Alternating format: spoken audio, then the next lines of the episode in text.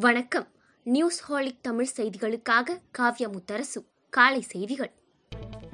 தமிழ்நாட்டில் ஒரு நாள் கொரோனா பாதிப்பு மீண்டும் இரண்டாயிரத்தை நெருங்கியுள்ளது. கடந்த இருபத்தி நான்கு மணி நேரத்தில் புதிதாக ஆயிரத்து தொள்ளாயிரத்து எழுபத்து ஓரு பேருக்கு வைரஸ் தொற்று உறுதி செய்யப்பட்டுள்ளது. மகாராஷ்டிராவில் மீண்டும் நாளை முதல் இரவு நேர ஊரடங்கு அமல்படுத்தப்பட உள்ளது மால்கள் உணவகங்கள் போன்றவை இரவு எட்டு மணிக்கு மூட உத்தரவிடப்பட்டுள்ளது. ஏப்ரல் முதல் தேதியில் இருந்து car bike AC fridge smart போன்கள் உள்ளிட்ட பொருட்களின் விலை மூன்று அல்லது நான்காயிரம் ரூபாய் வரை உயர்கிறது. உற்பத்திக்கான செலவுகள் உயர்ந்திருப்பதால் விலை உயர இருப்பதாக வியாபாரிகள் கூறுகின்றனர்.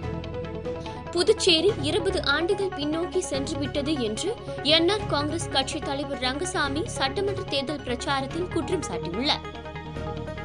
தமிழக அரசு ஜிஎஸ்டி வரியை ஏற்றுக்கொண்டதால் மேற்கு மண்டலத்தில் சிறு தொழில்கள் பாதிக்கப்பட்டதாக திமுக தலைவர் மு க ஸ்டாலின் குற்றம் சாட்டியுள்ளார். விருதுநகர் மாவட்டத்தில் பட்டாசு தொழில் சிறக்க அனைத்து நடவடிக்கைகளையும் அதிமுக அரசு எடுக்கும் என முதலமைச்சர் எடப்பாடி பழனிசாமி உறுதியளித்துள்ளார். அசாம் மற்றும் மேற்கு வங்க சட்டமன்ற தேர்தலுக்கான முதல் கட்ட வாக்குப்பதிவு தொடங்கியது. பலத்த பாதுகாப்புக்கு மத்தியில் மக்கள் வாக்களித்து வருகின்றனர். மேற்கு வங்கத்தில் நடக்கும் முதற்கட்ட தேர்தலில் வாக்காளர்கள் அனைவரும் சாதனை அளவாக திரண்டு வாக்களிக்க வேண்டும் என பிரதமர் நரேந்திர மோடி கேட்டுக் கொண்டுள்ளார் கிரிக்கெட் ஜாம்பவான் சச்சின் டெண்டுல்கருக்கு கொரோனா தொற்று ஏற்பட்டுள்ளது. இதை அவரே ட்விட்டரில் தெரிவித்துள்ளார். லேசான அறிகுறிகளுடன் தமக்கு கொரோனா தொற்று ஏற்பட்டுள்ளதாக தெரிவித்துள்ள அவர் தமது வீட்டில் உள்ள மற்றவர்களுக்கு வைரஸ் தொற்று ஏற்படவில்லை எனவும் குறிப்பிட்டுள்ளார்.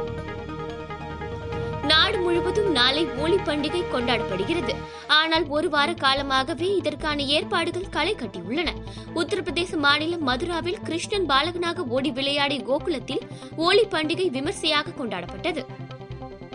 வங்கதேச விடுதலைக்காக தனது இளம் வயதில் போராடி சிறை சென்றதாக பிரதமர் நரேந்திர மோடி தெரிவித்துள்ளார். வங்கதேசத்தின் ஐம்பதாவது ஆண்டு சுதந்திர தினத்தை முன்னிட்டு இரண்டு நாள் பயணமாக பிரதமர் நரேந்திர மோடி தலைநகர் டாக்கா சென்றார்.